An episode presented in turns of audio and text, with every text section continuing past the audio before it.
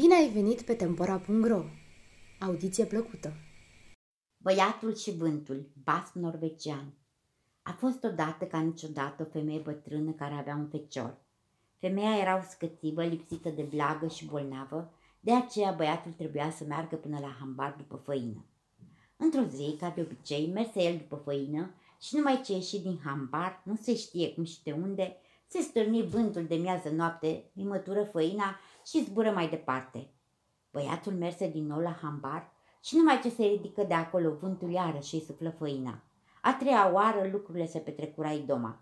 Se mânie tare flăcăul și chipzuie el că vântul nu procedează bine. De aceea se hotărâ să se ducă să-l caute și să-l roage să-i dea făina în dărât. Și a pornit la drum, care era lung, lung de tot. Merse el ce merse și în cele din urmă se văzu în fața vântului de miază noapte.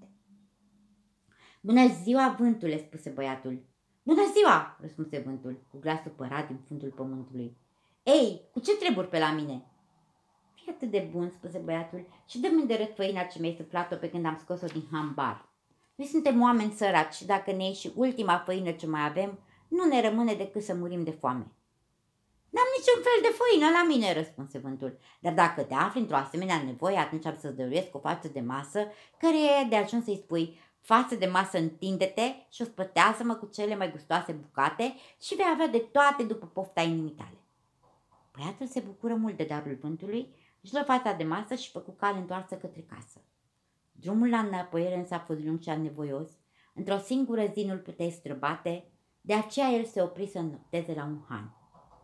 Când drumeții începură să scoată merindele să se raseze pe masă, băiatul întinse și el bucata de pânză primită de la vânt și grei. Față de masă, întinde-te și ospătează-mă cu cele mai gustoase bucate. Nu sfârși bine de spus aceste vorbe, când fața de masă îndeplinind tocmai dorința băiatului, iar cei din jur rămaseră înmărmuriți și începură să o laude care mai de care.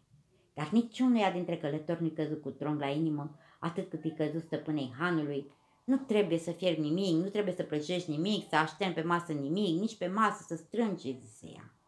Când se noptă de-a binelea și toți drumeții adormiră, stăpâna hanului se strecură titil și luă pasta de masă, iar în locul ei puse alta care semăna tocmai cu ea. Numai că aceasta nu putea să o spăteze pe nimeni, nici cu o bucată de pâine neagră. Dis de dimineață, băiatul trezindu-se, își luă fața de masă și porni spre casă. Seara târziu ajunse la maică sa. Am fost la vântul de miază noapte, spuse el. S-a purtat cinstit cu mine. Mi-a dat o față de masă, dar nu ca oricare alta. E de ajuns să-i spui față de masă, întinde-te și ospătează-mă cu cele mai gustoase bucate și îndată o să ai de toate ce-și dorește inima. Ce minunăție, se miră maică sa, însă eu nu cred până noi vedea cu ochii mei. Feciorul se apropie de masă, o desfăcut și grăi față de masă, întinde-te și ospătează-mă cu cele mai gustoase bucate. Dar fața de masă stătea așa cum o desfășurase băiatul și nu-l ospătă cu nicio fărâmă de pâine. Ce-i de făcut?" se întrebă el. O să trebuiască să merg din nou la vântul de miază noapte, hotărâ băiatul și porni la drum. Merse ce merse și ajunse la vântul de miază noapte. Bună ziua, răspunse băiatul. Bună ziua, răspunse vântul. Înapoiază în făina ce mi-ai luat-o, deoarece fața de masă nu e bună de nimic. E un făină la mine, răspunse vântul. Dar uite, ia mai bine țapul acesta care o să-ți facă ducați de aur atunci când ai să-i spui țapule făm galben. Băiatul nu avea nimic împotrivă să primească un asemenea țap. De aceea luă și se îndreptă spre casă. Drumul fiind lung, se opri din nou la Han. Înainte de a cere de alegurii, el încercă țapul să vadă dacă vântul a spus adevărul. Lucru care se dovedia fiind tocmai. Când văzu această minune, Stăpânul hanului cugetă în sinea sa că acest țap n-are prețuire și când băiatul a dormit îi țapul, iar în locul său aduse un altul la fel, care însă nu putea să facă ducați de aur. A doua zi dimineața când mijiră zorile, flăcăul nostru ieși pe șleau și o luă către casă. Cum sosi spuse mai căsi. Află, mamă, că totuși vântul de miază noapte este un om de treabă. Mi-a dat un țap, dar un țap căruia e de ajuns să-i spui țapule făm galben și îl face îndată ducați de aur. Ce de minune! Se bucură maică sa. Eu însă în niciun chip nu pot să cred așa ceva până nu-i vedea cu ochii mei. Țapule făm galben, spuse feciorul. Țapule însă fă cu altceva în loc de gălbani.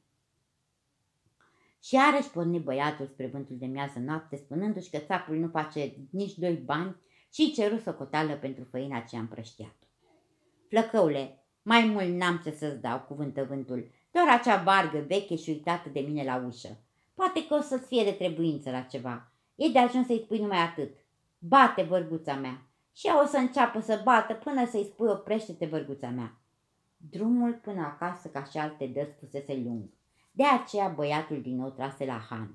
Numai că el pricepuse ce se întâmplase cu fața de masă și cu țapul, de aceea cum intră în Han, se culcă pe o laviță și prinse a sfărăi ca și cum ar dormi un somn adânc. Stăpânul hanului chipzui că și varga va fi de folos la ceva. Găsi în curtea sa una la fel, o pusă lângă băiețandru și vrut să o ia pe cealaltă, dar tocmai în acea clipă băiatul strigă Bate, vărguța mea! Varga prinse al snopi în bătaie, iar hangiul fugea și sărea peste mese și lavite strigând ca din gură de șarpe. Doamne, ai milă de mine! Poruncește acestei verzi să înceteze, altfel mă omoară. O să îi întorc îndărăt țapul și pata de masă. După o vreme, băiatul cugetă că stăpânul hanului își primise răsplata pentru tot ce săvârșise și spuse, Oprește-te, bărguța mea!